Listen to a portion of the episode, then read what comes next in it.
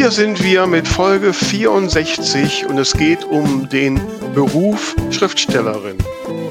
In dieser Folge müssen wir leider auf Tamara aus gesundheitlichen Gründen verzichten. Dafür habe ich einen illustren Gast. Sabine Kleve ist da und berichtet, wie es ist, als hauptberufliche Schriftstellerin zu arbeiten. Was sind die Schwierigkeiten, die sie am Anfang meistern musste? Wie ist es, wenn man Bücher schreiben muss, um davon zu leben?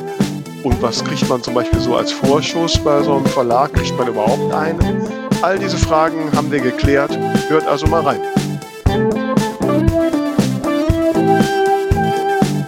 Die zwei von der Talkstelle. Der Buchbubble Podcast mit Tamara Leonhardt und Vera Nentwich.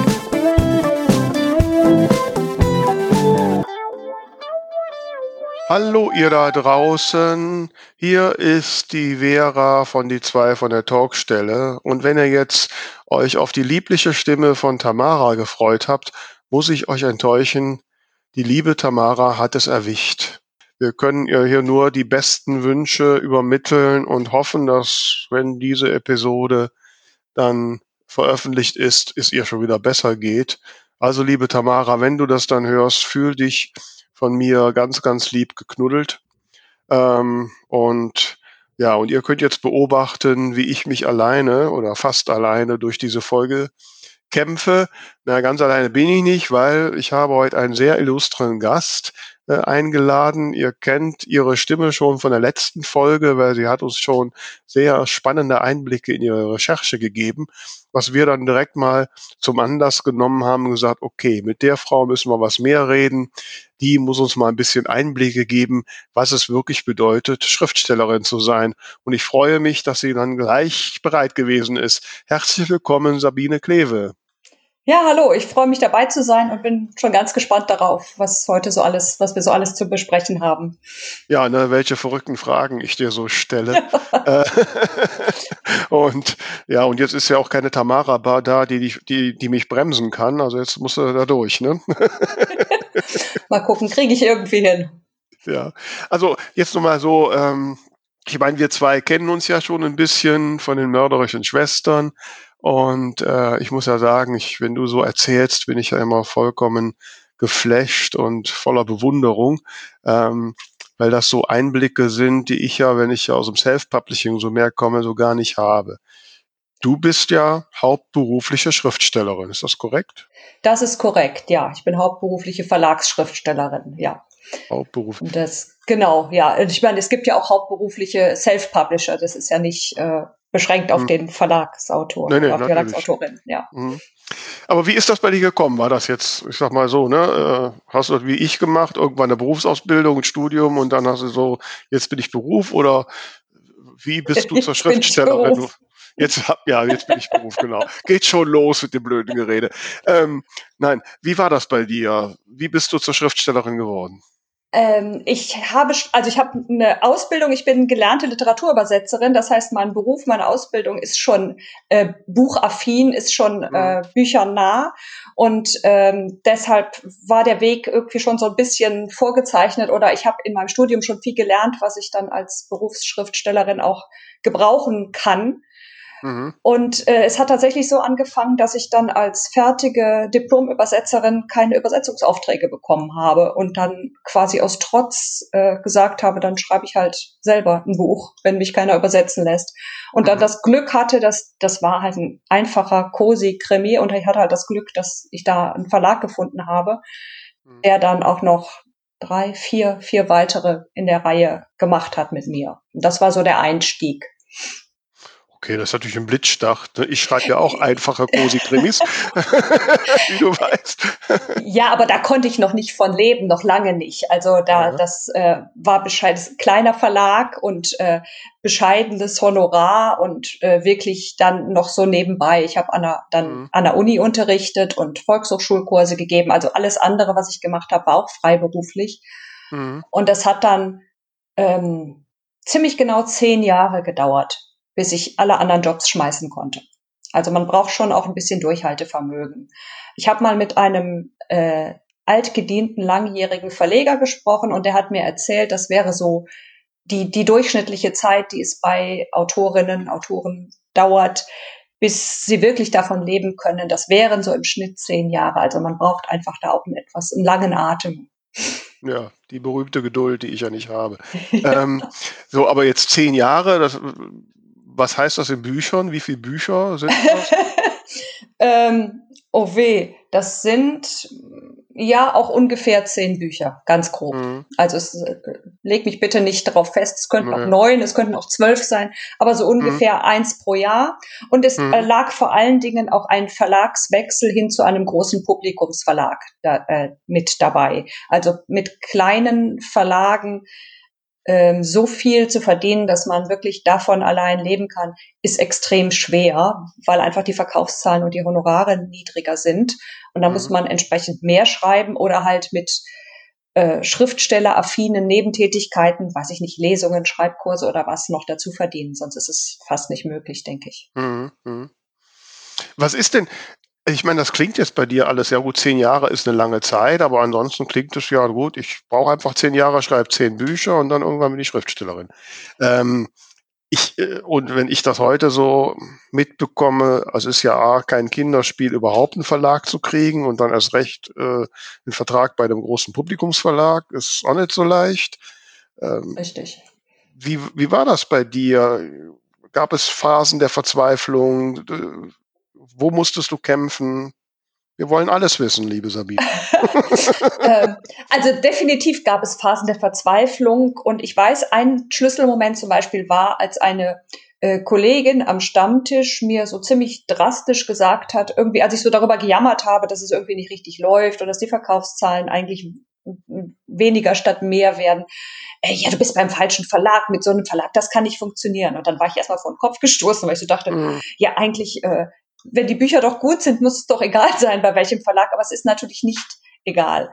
Mhm. Ähm, und äh, dann äh, denke ich, äh, dass auch eine wichtige Eigenschaft, die äh, man haben sollte, ist so eine gewisse ähm, Flexibilität, Anpassungsfähigkeit und auch die äh, die Bereitschaft an sich selbst und an seinem seinem Können äh, zu arbeiten. Und mit Können meine ich jetzt nicht nur das Schriftstellerische, also dass man irgendwie das Handwerk am Handwerk feilt, äh, was Stilkunde betreibt oder äh, Storytelling oder was, das ist alles auch super wichtig, aber sondern auch äh, so guckt, äh, schreibe ich was, was äh, wirklich dann auch zum Markt passt oder ist es doch so ein bisschen mein Steckenpferd, was ich schön finde und was aber vielleicht im Markt im Moment nicht so funktioniert. Womit das, ich finde das völlig legitim und in Ordnung, wenn man das schreibt, was einem Spaß macht, um Gottes Willen. Aber ähm, dann sollte man sich auch nicht wundern, je nachdem, was es ist, wenn da die Verkaufszahlen auf einem gewissen Level stagnieren. Wenn, ne? Und ich bin immer bereit gewesen zu gucken, okay, jetzt ist das gerade in, ich guck mal. Natürlich nicht irgendeinem Trend hinterherrennen. Das funktioniert auch nicht. Also mhm. äh, dann ist man auch immer hinterher. Ne? Aber schon, ich habe schon irgendwie so ähm, die Ohren offen und im Wind und ich überall, wo ich bin, ich gehe immer in jede Stadt, wo ich bin oder so, ich gehe immer in die Buchhandlung und gucke, was liegt wo, was verkauft sich gerade, was interessiert die Leute und äh, gucke, was davon gefällt mir und würde mir auch Spaß machen zu schreiben. Mhm. Und wie war das dann ja nach diesen zehn Jahren? Ähm, hast du da gekämpft? Zu sagen, okay, ich muss jetzt irgendwie zu einem großen Verlag kommen. Wie bist du zu diesem großen Verlag gekommen? Ähm ich äh, habe tatsächlich überlegt, was, was, äh, was würde einen großen Verlag interessieren, also zu dem Zeitpunkt, das ist ja jetzt auch äh, schon eine Weile, das ist ja auch schon wieder. Wie lange ist es her? Also, ähm, du bist jünger als ich. Also acht Jahre, ich bin nicht jünger als du, das glaube ich nicht, aber das müssen wir jetzt hier nicht aus. Ja, das müssen wir hier nicht ausdiskutieren, aber du bist jünger als ich. ähm, okay, okay. Äh, also das ist auch schon wieder ungefähr acht Jahre her. Okay. Ja. Und äh, da damals war wirklich so ein ähm, mit Fitzek und anderen erfolgreichen Autoren eine ziemlich große ähm, Thrillerwelle in Deutschland, auch gerade deutsche, das erste Mal, dass auch deutschsprachige Autorinnen und Autoren halt ähm, Thriller veröffentlichen konnten, durften bei Verlagen. Bis bis kurz vorher war das ja immer so, dass das irgendwie Amerikaner sein mussten oder zumindest Briten. Mhm. Und ähm, da habe ich gedacht, okay, richtig schöner, harter, deftiger Thriller und damit versuche ich's und habe mich dann auch direkt an eine Agentur gewandt. Ich habe gedacht, äh, wenn ich jetzt auf dem großen Stapel in den großen Verlagen lande, ähm, wird das nichts und habe halt meine Idee und eine Textprobe an äh, Agenturen versandt und hatte dann auch zwei, die sich interessiert haben und habe mich da dann äh, für eine entschieden und äh, die haben das dann auch tatsächlich verkauft gekriegt. Und dann war es aber so, dass äh, ich habe das Manuskript dann abgegeben und äh, dann wurde es halt so im Verlag produziert, kam in die Vorschau und dann waren die Vormerker, also die Vorbestellungen der Buchhandlung, katastrophal, so dass dieser Verlag gesagt hat, also eigentlich lohnt es sich gar nicht, das zu drucken. Und ich war total frustriert. Endlich beim vorstellen. großen Verlag. Ja. Endlich scheint es zu laufen und dann sowas. Und ich hatte vor allen Dingen schon Band 2 fertig geschrieben, während der Band 1 halt produziert wurde und Lektorat und alles lief. Und ich war total fertig. Ja, das war äh, ganz schlimm. Vor allen Dingen, ähm, ich habe das irgendwie bei Amazon gesehen. Ich habe reingeguckt, um nach meinem, wenn man so kurz vor das Buch erscheint, guckt man ja, wie steht's, was ist, ne, wie sieht's aus? Ist, vielleicht hat es schon jemand vorbestellt. Und äh, es war plötzlich nicht mehr gelistet. Da hatten die das schon rausgenommen. Und das war wirklich, also das war, glaube ich, äh, einer der schrecklichsten Momente meiner äh, Autorenkarriere. Also wirklich furchtbar.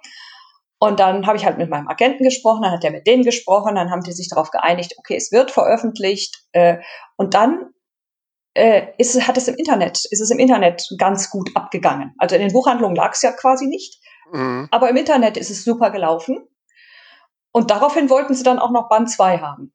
Also dann lief es. Mhm. Aber das war schon, also so ganz so leicht ist es, es ist immer so, weiß ich nicht, äh, fünf Schritte vor und vier zurück oder vielleicht auch manchmal nur drei zurück, aber es ist schon ein, ein Auf und Ab auf jeden Fall. Ja, das ist auch immer so ein bisschen der Eindruck, deswegen frage ich da auch nochmal nach, wenn ich, wenn ich so gerade mit auch mit Verlagsautorinnen rede, ähm, das hört sich immer so leicht an, ne? So, ja, dann gehe ich zu dem Verlag und dann mache ich das so. Äh, und nach meiner Erfahrung ist das alles andere als leicht. Ähm, so, ähm, Definitiv.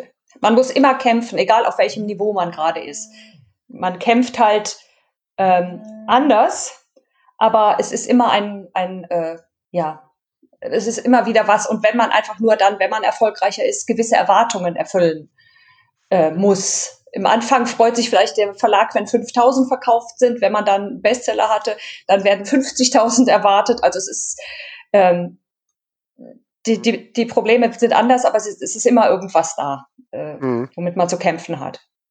Ja, wir hatten letztes Jahr haben wir eine Folge gemacht mit Nina George und die hat dann auch erzählt, wie die Erwartungen nach Lavendelzimmer dann waren ne? und ja. dass dann irgendwie ein Buch zwar 50.000 verkauft hat, aber die waren trotzdem alle enttäuscht. Ne? Ja, genau, so. genau. Und ähm, ja. das ist auch ganz, ganz bitter, ja. Aber wie ist das denn jetzt? Okay, du hast dann mit einem Thriller angefangen, hast den zweiten Band gemacht. Aber du schreibst ja nicht nur Thriller, oder? Äh, nein, ich habe parallel auch angefangen, ähm, historische Romane zu schreiben, lange Zeit mit Co-Autor. Also mein Mann ist auch äh, Schriftsteller. Wir haben äh, schreiben auch immer noch zu, zusammen äh, historische Romane. Und der erste, das war eine Auftragsarbeit für einen kleinen Verlag. Und ich hatte noch nie was mit historischen Romanen am Hut gehabt und habe mir das auch gar nicht so richtig zugetraut. Aber ich wollte auch nicht Nein sagen, weil wenn einem schon ein Verlag anbietet, ein Buch zu schreiben, ähm, und habe da dann auch gesagt, okay, alleine traue ich mich nicht so richtig, äh, sollen wir es zu zweit machen. Und dann haben wir halt äh, als Autoren-Duo dieses, das war so ein historischer Krimi, der in so einer Reihe erscheinen sollte. Und dann haben wir irgendwie Blut geleckt und haben gemerkt, dass das Historische auch äh, super viel Spaß macht, weil ähm, man muss zwar viel recherchieren, aber es ist auch befreiend, weil es viel, viel weniger Leute gibt, die über die Epoche, also bei uns ging es jetzt um Mittelalter, wirklich Bescheid wissen. Bei, bei Romanen in der Gegenwart spielen und gerade Krimi glaubt jeder, der mal einen Tatort gesehen hat, er weiß, wie Polizeiarbeit funktioniert und äh, man kriegt viel eher mal böse Rezensionen, in denen irgendwie steht, so funktioniert das aber nicht und das machen die nicht so oder ich weiß nicht. Und äh, bei historischen Romanen, also ich habe das so als Befreiungsschlag empfunden, also im Mittelalter so richtig ähm, deftig schreiben zu können und äh, der Fantasie freien Lauf zu lassen. Natürlich im Rahmen dessen, was man weiß und was stimmig ist. Aber das war schon eigentlich auch äh, ja sehr interessant und so bin ich zu was gekommen, wo ich nie von alleine äh, mich mit beschäftigt hätte. Und es macht mhm. mir großen Spaß. Aber wann kam denn der Moment, wo du gesagt hast, okay, so jetzt generiere ich so viel Einnahmen, dass ich alles andere aufgeben kann und jetzt bin ich hauptberufliche Schriftstellerin? Das war, als ich zum ersten Mal auf der Bestsellerliste war. Das war sehr, sehr, sehr geil. Das war dann, ich hatte dann in der Phase, wo ich bei dem ersten Verlag, wo die gesagt haben, wir drucken das Buch gar nicht, habe ich natürlich mit meinem Agenten dann auch überlegt, wie geht's weiter und hatte eine, eine andere auch Thriller-Idee ähm, entwickelt mit, mit einer kurzen Textprobe und die hatte der in der Zeit dann auch schon angeboten und da hat sich äh, damals der der Rowold Verlag, der auch jetzt mein Hausverlag ist, ähm, für interessiert und äh, dann hatte ich dann das das Luxusproblem, dass ich dann dass dann zwei Reihen parallel eine Weile erschienen sind. Und mhm. da beim Rowold dieses erste Buch, die haben da unheimlich für Werbung gemacht. Die fanden das, die waren halt so überzeugt von dieser Idee und haben sich da richtig mhm. reingekniet. Das war ganz, ganz toll. Das war großartig. Ich hatte Fernsehwerbung. Wow. Also es war der Hammer, ja. Mhm. mhm. Und das war dann super erfolgreich und da habe ich dann, also davon haben sich halt über 100.000 verkauft. Und da konnte ich mich dann erstmal zurücklehnen und sagen, okay, jetzt musst du nichts anderes mehr machen, jetzt kannst du dich auf dein Schreiben konzentrieren, das weiterentwickeln und ähm, mhm. Das war geil. Es ist nicht auf dem Niveau geblieben, das kann ich direkt sagen, aber es, es läuft, es läuft weiter so gut, dass ich äh, ja, dass ich entspannt davon leben kann, äh, aber durchaus auch fleißig sein muss. Also äh, ja, was da, da müssen wir jetzt mal so ein bisschen tiefer einbohren. Also einmal hast du gerade gesagt, da hat dein Verlag gesagt, wir würden gerne einen historischen Roman haben. Mhm. Dann schreiben wir den mal. Ich meine, dann schreibst du da ja dran. Du hast gesagt, es ist ein kleiner Verlag. Kriegst, kriegst, du bei so einem kleinen Verlag schon irgendeinen Vorschuss, von dem du das alles finanzieren kannst? Nee, nee. Also das war ein Verlag, in der, ich weiß gar nicht, was wir damals Vorschuss gekriegt haben, vielleicht 2000 Euro oder so. Und da waren wir ja noch mhm. Autoren-Duo. Also da, das war nicht, also bei diesen ganzen kleinen Verlagen, auch bei dem, äh, wo mein erstes Buch erschienen ist, ich glaube, für das erste Buch habe ich gar keinen Vorschuss gekriegt, wenn ich mich richtig erinnere. Das würde ich heute auch nicht mehr machen, wenn ich heute noch mal anfangen würde. Aber ich hatte auch nicht so viel Ahnung. Da fing das ja auch gerade erst an, dass Autoren dann auch im Internet sich so vernetzt haben und man sich besser informieren konnte. Und mhm. nun ja, äh, also das war alles noch nicht. Deswegen war es auch da neben Nebeneinkommen oder erweitertes Hobby und äh, äh, wo ich ja auch eine ganze Weile dann auf der Stelle getreten bin und das halt nicht, nicht sich weiterentwickelt hat und ich auch nicht wusste, ob da je mehr draus wird. Aber da muss ich jetzt nochmal einhaken. Ja. Wie siehst du es denn heute? Also, äh, kann heute ein, eine Autorin, die mit einem Verlag verhandelt, mit einem größeren, direkt damit rechnen, einen Vorschuss zu bekommen? Auf jeden Fall. Also bei den größeren muss ein Vorschuss ähm, okay. Das geht gar mhm. nicht anders. Ich kenne es auch nicht anders. Es ist so, mhm. dass die ein bisschen knausrig sind bei, äh, viele machen ja jetzt so E-Book-only und sowas. Mhm. Da gibt's oft sehr knausrige ähm, Vorschüsse, aber äh, bei einem Printbuch, also äh, ohne geht gar Aber was ist, was ist denn so ein, so ein Vorschuss für so, ein, für so eine Neuautorin, ja, in so einem Publikumsverlag? Was, welche, welcher Größenordnung kann die denn mit dem Vorschuss rechnen? Ist natürlich super schwer zu sagen, aber wenn ich jetzt mal so, also wirklich ohne, ohne Garantie und ohne ja, irgendwelche noch mhm. voraus, äh, aber zwischen 5.000 und 10.000 äh, Euro sollten es auf jeden Fall sein. Man kann auch als Neuautorin, wenn die die Story überzeugend finden oder da ähm, äh, sagen, da können wir was draus machen, das ist toll, dann kann das auch 15 oder 20 sein. Ne, das kommt mhm. so ein bisschen, aber also fünf sollten es eigentlich sein. Bei E-Book Only ist es dann oft noch mal etwas weniger. Mhm. Na gut, das sind dann schon Beträge, klar, da kann man dann ähm, schon langsam auf ein Einkommen kommen. Ne? Ja, ja. Ähm, so, wie viele Bücher musst du denn jetzt schreiben, um da gut von leben zu können? Äh, ich schreibe tatsächlich so zwei bis drei Bücher im Jahr. Mhm. Ich würde, je nachdem, was ist, welcher Vertrag und welcher Verlag, auch von dem einen schon leben können. Aber ich habe erstens sehr kostspielige Hobbys. Eins davon ist Reisen. und äh, und ähm, zweitens auch jetzt bin ich in der Situation, dass ich halt mehrere Verlage habe, die ich mir auch alle warm halten möchte. Und dann muss ich auch immer was bringen, sozusagen. Ähm, mhm. Aber äh, so dieses, äh, ja, Aber das ist schon, ja, zwei, drei und das ist schon auch echt dann stramme Arbeit, ja. ja das stelle ich mir auch so vor. Wie ist das denn jetzt so mit, ich meine, du hast am Anfang gesagt, du guckst dann, was so, was könnte ankommen, was wird gerade gefragt, was, wo ist eine Schnittmenge zu dem, was ich gerne mag. Wie ist das denn jetzt so? Inwieweit kommen Anforderungen vom Verlag auf dich zu sagen, wir brauchen jetzt, was weiß ich, einen Krimi, der in Skandinavien spielt mit einem Alkoholiker als Kommissar oder so? Ähm, schreib das bitte oder so. Also so detailliert habe ich es tatsächlich noch nie, nie erlebt, auch nicht an, annähernd. Okay. Also mhm. ich habe schon mal so einen Satz gehört wie, also zu uns als Autorenduo, mach doch mal was mit Pferden. Oder Mach doch mal was äh. Ist tatsächlich äh, eine sehr erfolgreiche äh, Familiensaga draus geworden, allerdings dann in einem anderen Verlag, weil der Verlag, der die Idee hatte, da, da tatsächlich von dem, was wir draus gemacht haben, nicht so überzeugt war. Mhm. Ähm, hat sich also irgendwie dann äh, damit selber ein bisschen ins Knie geschossen. Mhm. Und äh, es ist so, ich war zum Beispiel im, im Herbst bei Rowold und wir haben zusammengesessen, meine Lektorin, mein Agent, die äh, Programmleiterin und auch die Verlagsleiterin und haben überlegt, wie geht's weiter, was können wir machen. Und das war einfach so ein offenes Gespräch und die haben so erzählt, was sie glauben, was gut funktionieren würde, was zu mir passen würde, also auch zu mir als Autorin, wie sie, also ich schreibe ja bei Rowold unter dem Pseudonym Karen Sander. Und also was zu Karen Sander als Autorin aus deren Sicht passen würde und was sie gerne hätten. Und wir haben so überlegt, äh, in welche, also irgendwie Krimi war klar, aber soll es jetzt mehr Richtung Thriller oder mehr Richtung Ermittlung? Äh, wo soll es spielen? Äh, so in diese Richtung ganz offen überlegt. Und am Ende habe ich gesagt, okay, dann gucke ich jetzt mal, was mir einfällt.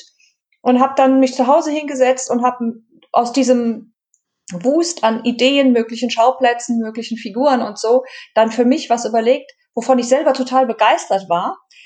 Ähm, und äh, habe denen das geschickt und die fanden dieses Konzept auch total klasse und daraus äh, ist dann halt jetzt ein, ein Dreibuchvertrag entstanden. Mhm. Also da war ich jetzt nicht irgendwie, das war nicht mach mal das, das war keine Bestellung, sondern wir haben uns halt hingesetzt und haben gesagt, was was was passt, was könnte funktionieren.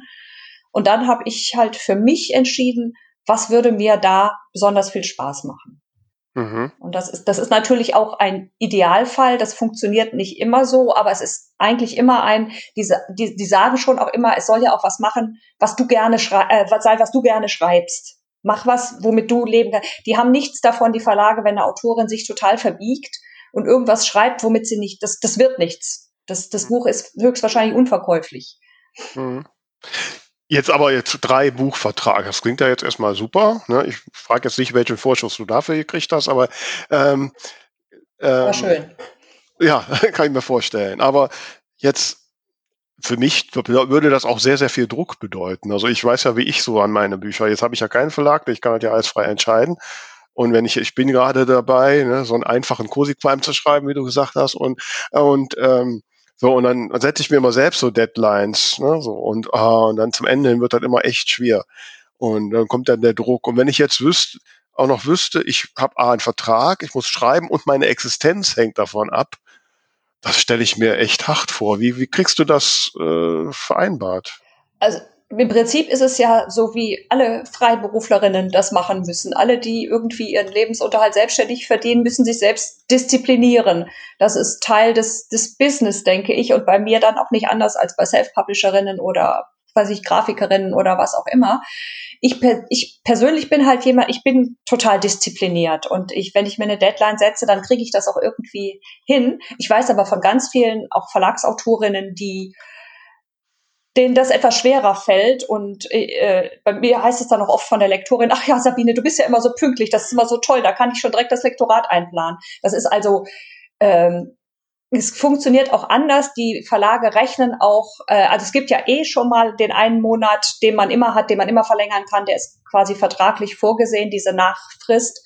Mhm. Und dann kann man auch immer noch mit den Verlagen reden. Auf der anderen Seite kriegt man ja auch bei Manuskriptabgabe nochmal ein Teil des Geldes. Das ist ja auch ein mhm. bisschen Motivation. Und äh, wenn es der Job ist und man sonst keine Verpflichtung hat, dann steht man halt morgens auf, um das zu machen. Und ich denke mal, das ist dann so ein bisschen wie jeder andere Job auf. Ich gehe halt mit meinem Kaffee an den Schreibtisch und schreibe. Ja, ja, aber das ist genauso ein bisschen die Diskrepanz für mich, weil ich doch, wenn ich so von mit, mit Autorinnen äh, rede oder im, im Social Media so Nachrichten sehe, da wird ja Schreiben oft als der als das große Vergnügen dargestellt und als das, was sie immer machen wollten.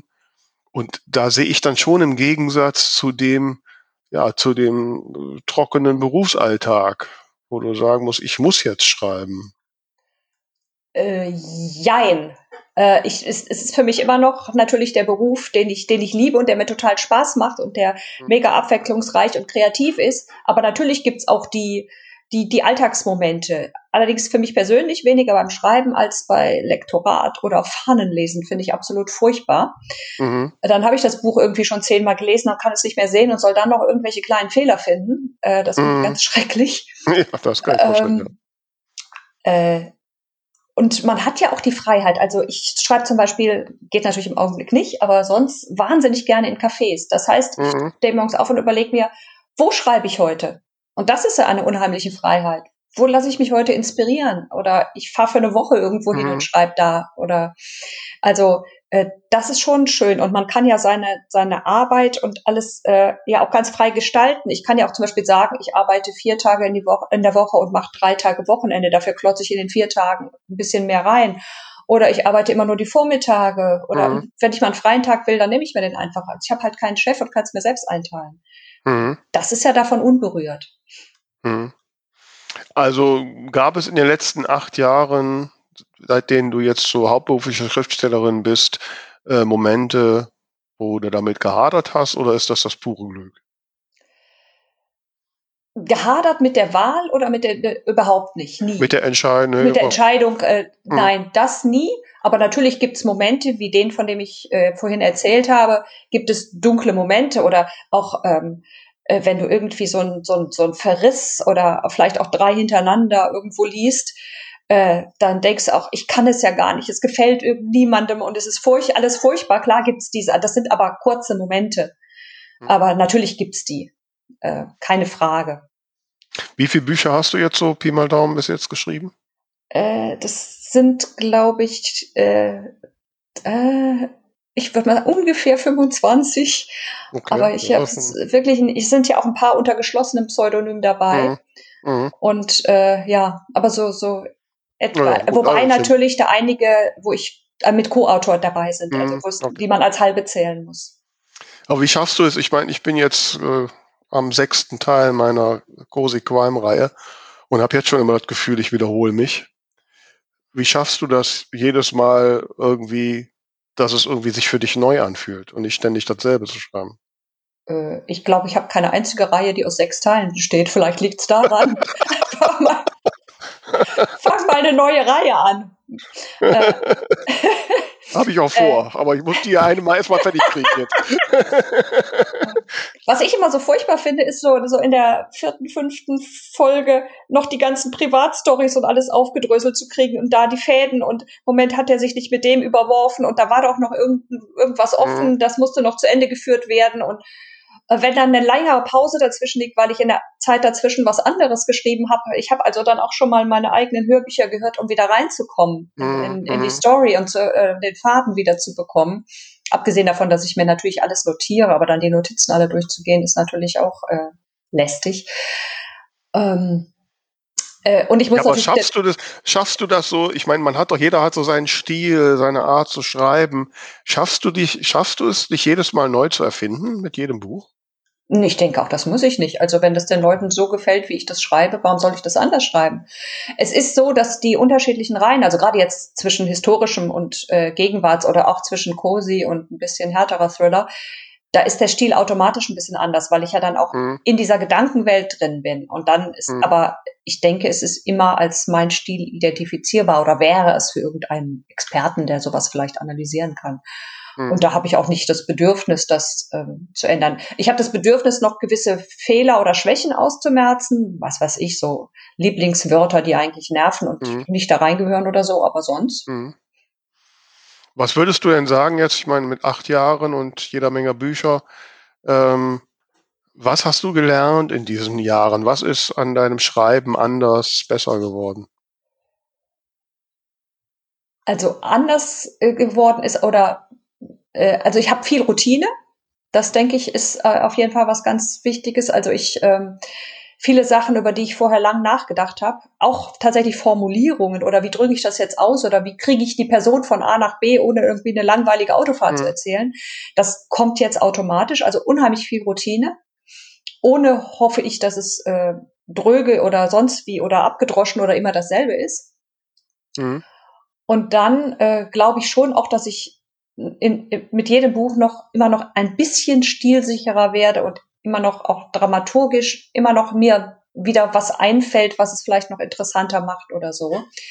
Ohne dass ich jetzt immer anstrebe, ich muss jedes Mal besser sein, aber ich will auch jedes Mal auch was richtig Gutes schreiben und dann muss ich ja auch mal auch mal noch eine neue Idee finden, um irgendwas zu lösen, um irgendeinen Konflikt mhm. zu lösen oder was aufzuklären oder so. Ja. Also das heißt, dann können wir bei dir jetzt mal eine Frage, die wir hatten vor drei Folgen, glaube ich, das Thema Show Don't Tell. Und da hatten wir die Diskussion, wie macht man das im Dialog? Zwei Menschen unterhalten sich. So, ja. Und man will die Emotionen darstellen. Mir fällt immer nur das Schulterzucken ein oder, ne? so, oder ich, ich lasse sie total meine Figuren essen ständig. Weil die, ja, so als Dialogstütze, so. ne? Ja, ja, genau. Dann hat sie eine Kaffeetasse oder irgendwie genau. sowas in der Hand. So. Ich verstehe nicht, was du meinst. Sie trank einen Schluck von ihrem Kaffee. Ja. Genau. genau. So, dann sag mir doch jetzt mal die Expertentipps. Was hast du da noch in deinem Köcher, um das Ich gebe zu, zu, dass ich genau das auch sehr oft benutze. Und äh, aber ich versuche etwas, das äh, ich glaube, das stammt von dem äh, Blake, wie heißt der? Blake Snyder. Ähm, äh, Save the Cat, das ist so ein Drehbuchtipp-Buch, ähm, ein sehr berühmtes. Und der hat so ein Konzept, das nennt sich Pope in the Pool. Und das heißt, erzähle, also es gibt irgendeinen berühmten Film, frag mich nicht welcher, da kommt eine Szene, wo eigentlich nur banaler Dialog gezeigt wird und es ist halt der Papst dabei, deswegen Pope. Mhm. Und das äh, Besondere dieser Szene ist, dass der aber im Pool schwimmt, während dieser Dialog stattfindet. Und das ist etwas Besonderes, was die Szene besonders macht. Und er rät halt dazu, wenn man eine eigentlich banale Szene hat, also jetzt einen relativ äh, banalen Dialog, den man aber braucht, um irgendeine Information rüberzubringen oder was auch immer, mhm. einfach in einem ungewöhnlichen Setting stattfinden zu lassen und entsprechend auch das, was die Leute machen, also eben nicht die Kaffeetasse ist, sondern irgendwas exotischeres, spannenderes und dadurch dieser Szene einen Reiz zu verleihen. Also immer wenn ich denke, oh, jetzt habe ich zum dritten Mal sitzen die beim Kaffee zusammen und unterhalten sich, Moment, du brauchst mhm. Hope in the Pool. Und dann überlege ich, wo könnten die stattdessen sitzen? Aha. Ja, guter Tipp. Wobei ich Pope in the Pool verstanden habe als Pups in the Pool. Aber Papst im Swimmingpool, bitte. Ja, okay, jetzt wo du es gesagt hast. Wobei ich glaube, Pups im Pool würde der Geschichte auch was geben. Äh, ne? Ja, durchaus. Viel heiße Luft auf jeden Fall. ja, ja ähm, das, also das sind immer so, so Sachen, wo ich so mein Problem habe. Das mit den Lieblingswörtern kenne ich auch. Äh, und, und klar, wenn es jetzt auch gerade äh, in so einer Reihe immer dieselben Figuren sind, wie schaffst du es denn in einem Thriller, äh, da auch immer wieder äh, ja neue Szenarien, neue spannende Szenarien zu kriegen? Wo holst du die her? Also äh, zuallererst mal lese ich wahnsinnig viel und gucke auch ganz viele Thriller-Serien, Reihen und so äh, äh, im Internet, im Fernsehen und wie auch immer. Also ich hole mir auch einfach Ideen ähm, oder sagen wir mal Inspiration bei anderen Geschichten. Das heißt nicht, dass ich jetzt da eins zu eins was klaue, aber manchmal sehe ich irgendwas und denke, boah, geiles Setup und dann kommt in diesem Film was ganz anderes dabei raus, aber diese, diese, diese Grundidee finde ich so klasse, ich sage, da könnte man doch auch was anderes draus machen und dann mache ich meine eigene Geschichte aus dieser, dieser Grundidee. Mhm. Das ist so zum Beispiel eine, eine Sache. Also äh, ähm, einfach gucken, was, was, was gibt es Tolles. Und manchmal ist es auch so, dass ich, ähm, weiß ich nicht, im wirklichen Leben irgendwo bin, irgendwas sehe und denke, boah, das ist aber ein geiler Schauplatz für irgendwas. Da könnte man was draus machen. Einfach durch mein vieles Reisen oder so. Ja. Wie siehst du, wie läuft, wie, wie läuft denn von bei dir so eine Entstehungsphase eines Buches oder die, die verschiedenen Entstehungsphasen eines Buches ab? Ähm, ich nehme an, du bist eine detaillierte Plotterin. Merkt man mir das an? ja, Hab's stimmt. jetzt einfach mal so vermutet. stimmt. Ähm, Wie sieht das konkret aus? Ich habe ja da, ich bin ja überhaupt kein, ich alle meine Plotversuche sind kläglich gescheitert. Ähm, wie kannst du mal so einen konkreten Einblick geben? Wie sieht das aus? Du hast jetzt so ein, hast ein Buch gelesen und siehst, der Fitzek hat eine Thriller-Idee, die kann ich besser. So. Also das habe ich nie behauptet und werde ich auch nicht Und so, wie legst du dann los? Wie machst du das? Ja, mal angenommen, ich sage jetzt ja, oh, der Fitzek hat was, was in der Klinik spielt, hat er ja auch. Und Klinik ja. ist eigentlich ein geiles Setting. Da könnte man aber doch auch noch andere Geschichten erzählen. So, das wäre dann meine Idee. Und das Erste, mhm. was ich mir dann überlege, was ist das, das Rätsel oder das Geheimnis oder was ist das, was den Leser dann ja gefangen nimmt, warum er das lesen will, also den Hook, den ich am Anfang setze und ne, was ist mhm. das Spannende und wie will ich das auflösen? Das sind die ersten beiden Fragen, die ich mir beantworte. Ne? Also was ist das große Geheimnis oder das Spannende und was ist die Auflösung? Und dann überlege ich, was brauche ich dafür für, für Figuren. Also wenn ich meine Serienfiguren habe, gut und schön, aber ich brauche ja dann auch noch die, die in diesem konkreten Fall irgendwie eine Rolle spielen. Und, oder wenn es ein Einzelroman ist, muss ich halt ganz bei Null anfangen und guck ja, wem könnte das passieren, was da passiert und äh, was müsste das dafür für ein Mensch sein. Also dann entwickle ich so die Hauptfiguren. Und dann fange ich an zu überlegen, wie komme ich jetzt von diesem Anfangspunkt zu diesem Endpunkt. Und das ist natürlich äh, nicht, nicht so einfach. Und vor allen Dingen, ähm, der Zwischenschritt sind dann, was sind das für Wendepunkte? Was brauche ich für Wendepunkte? Also ich muss ja dann mhm. erstmal mich bis zur Mitte arbeiten, zu einem Punkt, wo man möglichst weit von der Auflösung weg ist. Und das muss mhm. ungefähr in der Mitte liegen. Und dann gucke ich, wie komme ich dahin und wie komme ich dann von da zu der richtigen Auflösung. Und das immer mit möglichst mit interessanten Wendepunkten, wo irgendwas passiert, womit man als Leserin nicht rechnet. Und wenn ich diese, diese Pfähle gesetzt habe, dann ist es relativ leicht, dann Sachen zu finden, die zwischen diesen, das sind dann irgendwie so sechs, acht äh, mhm. Punkte, die irgendwie so auf die Geschichte verteilt sein und dann gucke ich, was könnte dazwischen noch passieren. Und das überlege ich mir aber nicht immer vorher total im Detail. Ich habe dieses Grundgerüst und dann lasse ich mir aber auch die Freiheit. Und wenn ich in der Mitte merke, dass die Auflösung doch irgendwie anders sein muss, dann dann noch interessanter wäre, dann mache ich auch das. Also okay. ich bin nicht die Sklavin meines Plots, den ich mir irgendwann mal überlegt mhm. habe. Wie lange ist so diese Vorbereitungsphase, bis du im Schreiben einsteigst? Äh, meistens habe ich ja irgendwann schon mal ein Exposé geschrieben und dem Verlag geschickt, wo ja auch diese Wendepunkte eigentlich schon drin sind. Okay. Und ähm, dann kann ich äh, mich darauf stützen und dann dauert's ja vielleicht zwei Wochen oder so, bis ich das dann, wobei das dann nach zwei Wochen nicht so fertig ist, dass ich dann da irgendwie 80 10 stehen habe und die kann ich dann ab, einfach abarbeiten. Mhm.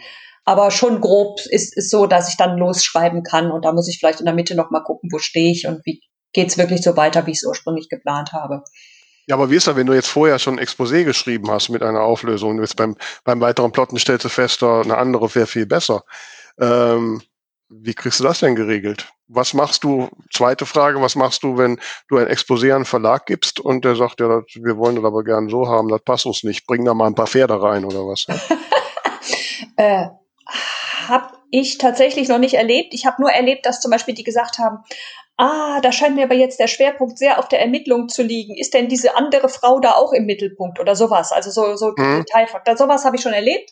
Und dann habe ich mit denen darüber geredet, wie ich es mir vorstelle. Und habe gesagt, okay, wenn ihr diese Frau noch quasi als zweite Protagonistin haben wollt, ja, kann ich mir auch gut vorstellen, mache ich. Oder ich äh, setze den auseinander, warum ich mir das nicht so gut vorstellen kann. Und ich kann eigentlich ganz gut argumentieren. Also wenn ich irgendwas unbedingt nicht will, dann sehen die auch irgendwann ein, dass meine Idee besser ist. Also mhm. bisher war es zumindest immer so. ähm, und das, das funktioniert. Und sollte sich unterwegs irgendwas, eine gravierende Abreich, Abweichung vom Exposé ergeben, weil ich irgendwie denke, es ist eigentlich besser, weiß ich nicht, wenn jemand anders der Mörder ist oder keine Ahnung, mhm.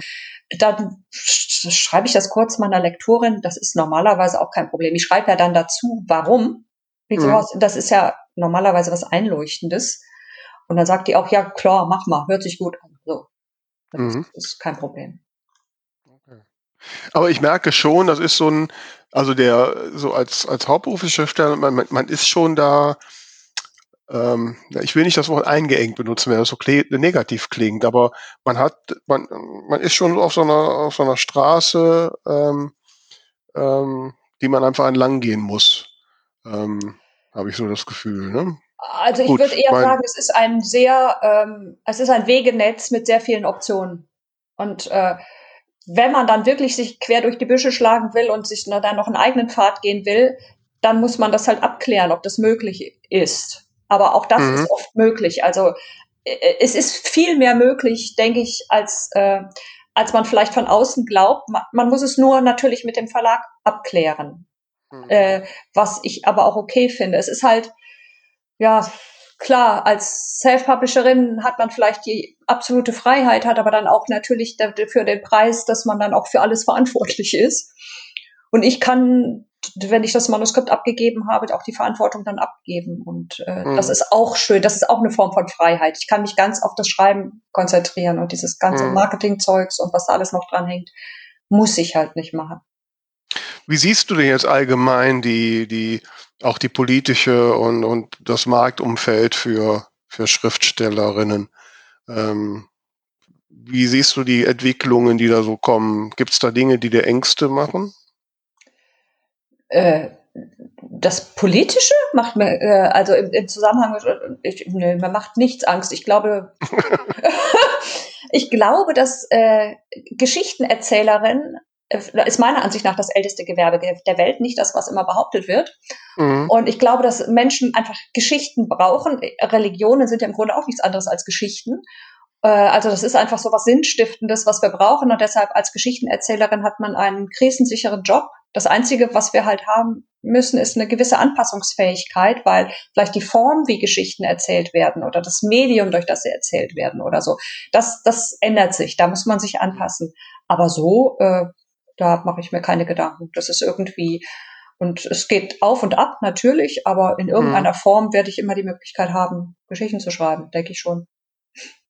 Ja, War das deine Schreiben. Frage oder wolltest du eigentlich was ganz anderes wissen? Nö, nö, so ein bisschen, also, also ich, ich meine, ich sehe, man sieht ja schon so die Verlage, die, äh, die äh, beklagen ja auch immer, dass es alles schwieriger wird ich finde zum Beispiel jetzt auch so die, im, wie sie im Urheberrecht, äh, Urheber, in, in, der Änderung des Urheberrechts verankerte Verlagsbeteiligung äh, über die VG Wort etwas fragwürdig. Ne? Absolut, äh, absolut, klar.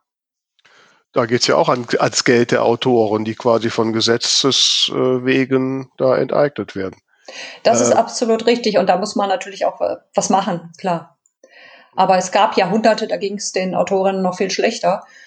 Und äh, wir sind immer noch in einer relativ komfortablen Situation, was natürlich nicht heißt, dass wir uns zurücklehnen können und mhm. nicht mehr um unsere Rechte kämpfen müssen. Ja. Wobei, wenn man das im internationalen Vergleich geht, ja durchaus auch äh, Länder gibt, wo es anders ist, ne? wo die Autoren tatsächlich eigentlich nur noch von Lesungen und sonst was leben können. Also außer vielleicht der fünf Großen. Ne? Ähm, ja, da habe ich nicht, da blicke ich nicht genug hinter die Kulissen, um das wirklich beurteilen zu können, woran das liegt. Mhm. Ähm, ich, also ich will jetzt ja. dir nicht Angst machen, wenn du ich das. Gar keine, das gar nicht. Weil ich würde im Zweifelsfall würde ich irgendwie äh, umsatteln, äh, mich weiterbilden und vielleicht Drehbücher schreiben oder so.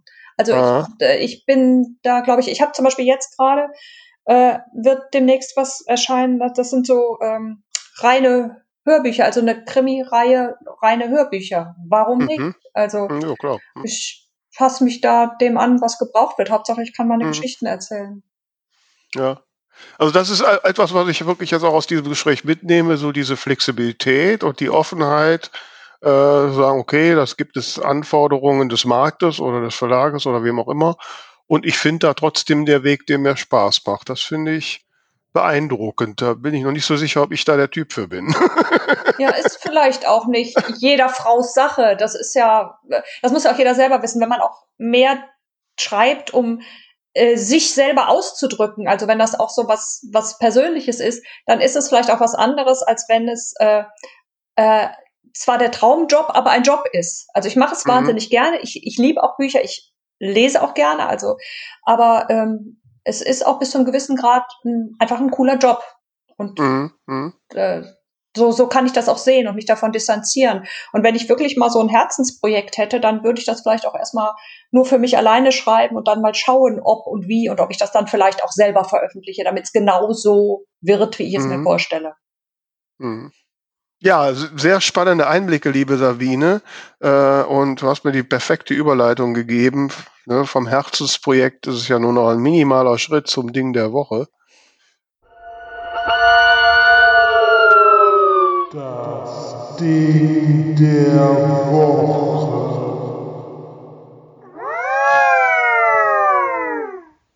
Hast du was, was so in der letzten Zeit war, was du unseren Hörerinnen und Hörern gerne näher bringen würdest? Ja, ich habe äh, ähm, eine Krimi-Reihe, eine Fernsehserie, die ich ähm, total liebe. Und die wird seit einigen Wochen äh, auf ZDF Neo Sonntagabend, glaube ich, also so am frühen Abend wiederholt. Es gibt sie aber auch in der ZDF Mediathek und das ist Endeavour zu Deutsch der junge Inspektor Morse. Hm. Das ist eine Krimireihe, die in den 60er Jahren spielt. Inspector Morse ist ja so ziemlich die erfolgreichste britische Krimireihe, basierend auf einer Romanreihe. Die mag ich überhaupt nicht. Die ist auch, die funktioniert, hat auch in Deutschland oder so nicht funktioniert. Das ist so sehr äh, verschroben britisch. Aber es gibt dann sowohl ein Sequel, das heißt Lewis, was großartig ist, und eben ein Prequel, wo dieser Inspector Morse halt noch ein junger Mann ist und spielt in den 60er Jahren. Alle drei spielen in Oxford. Mhm.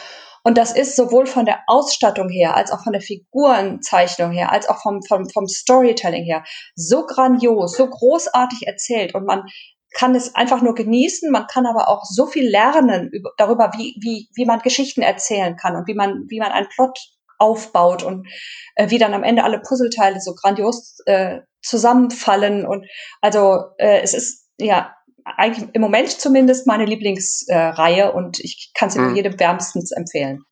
Ja, das klingt auf jeden Fall schon spannend und ich bin ja gerade dabei, nach Tamaras äh, ständigen äh, Versuchen, mich zu begeistern, mich in Dr. Wu, Dr. Who einzuarbeiten. Who. Ja, ähm, von daher, ja, vielleicht kommt als nächstes der junge Inspektor Morse, wer weiß. Ne?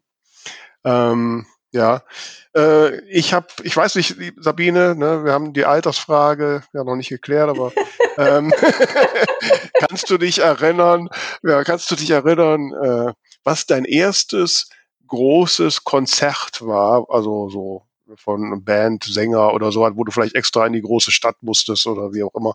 Äh, ich bin in der großen Stadt geboren und ich bin tatsächlich für mein erstes Konzert, das war BAP, und da bin Aha. ich sogar aufs Land gefahren, weil die, die haben in der Eifel ein Konzert gegeben. Da bin ich also von Düsseldorf nach Hellenthal gefahren fürs BAP-Konzert. So oh, okay. war das. Mhm. Ja, bei mir war es umgekehrt. Ich bin ja auf dem Land groß geworden und ich bin in die große Stadt gefahren, äh, in der du geboren bist. ich rede doch von Düsseldorf, ne? ja, ja, klar. Ja, ja. So. Ja, und das war, ich erinnere mich gut, ich hatte gerade drei Monate den Führerschein und mein erster VW 1600 Variant. Und, äh, und dann bin ich in die damalige Philips-Halle gefahren ah, ja. und, ähm, und habe ein Konzert, was zu der damaligen Zeit ziemlich untypisch war für einen jungen Menschen meines Alters, ein Konzert von The Manhattan Fair äh, besucht. Das ist äh, ja jetzt über die Jahre wahrscheinlich so das erfolgreichste Jazz-Quartett der Welt. Ähm, damals waren sie ein bisschen poppiger ähm, hatten ihren ersten Hit mit Chanson d'amour, kennst du vielleicht? Ah, ja, da, klar. Da, da, ne? Ja, klar, kenne ich. Und da bin ich da hingefahren. Also ich war immer schon ein bisschen anders. äh, ich komme da jetzt, ich komme da jetzt drauf, weil ich habe die dann über die ganzen Jahre äh, ähm, verfolgt. Ähm, ich habe sämtliche gesehen. Ich habe die da später auch noch zwei, dreimal in Konzerten gesehen.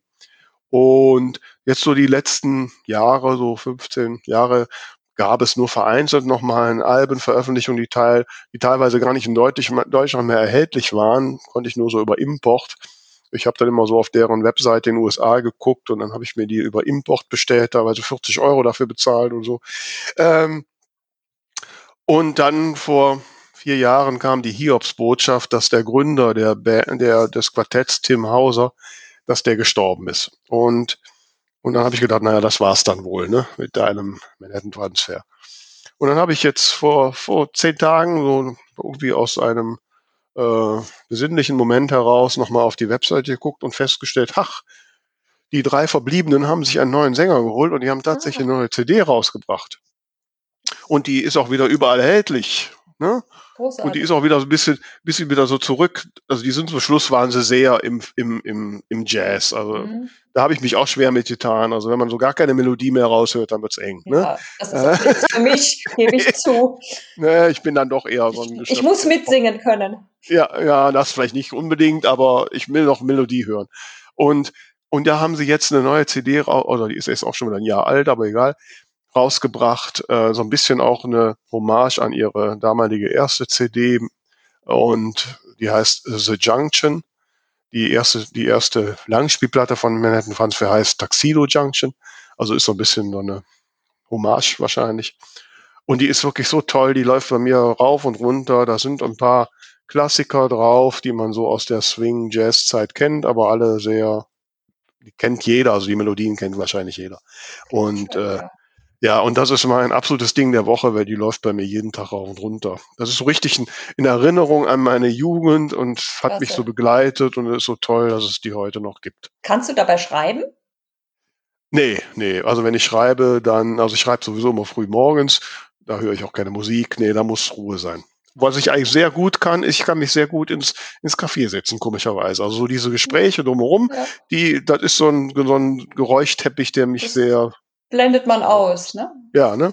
Also das liebe ich auch. Ne? Also ich vermisse es sehr, da in, in die Zicke nach Düsseldorf zu fahren und ne, ich habe da mal meinen Stammplatz gehabt. Ich Mhm. habe ja immer gehofft, dass da irgendwann mal so ein Messingschild steht. Hier schrieb Vera ihre Kommt. Bestseller. Kommt. So, wer Aber weiß. doch Ne? besser schreibt als schrieb. Wir wollen doch, dass das noch zu deinen Lebzeiten passiert. Na, das wird eng. Aber gut, schauen wir mal. Also, äh, ich habe die, die zehn Jahre habe ich fast voll und das ist jetzt mein, ist mein zehntes Buch, an dem ich schreibe. Also nach Ja. deiner Regel, ne, Ja, könnte es jetzt dieses Jahr losgehen. genau. Aber vielleicht mit was Neuem.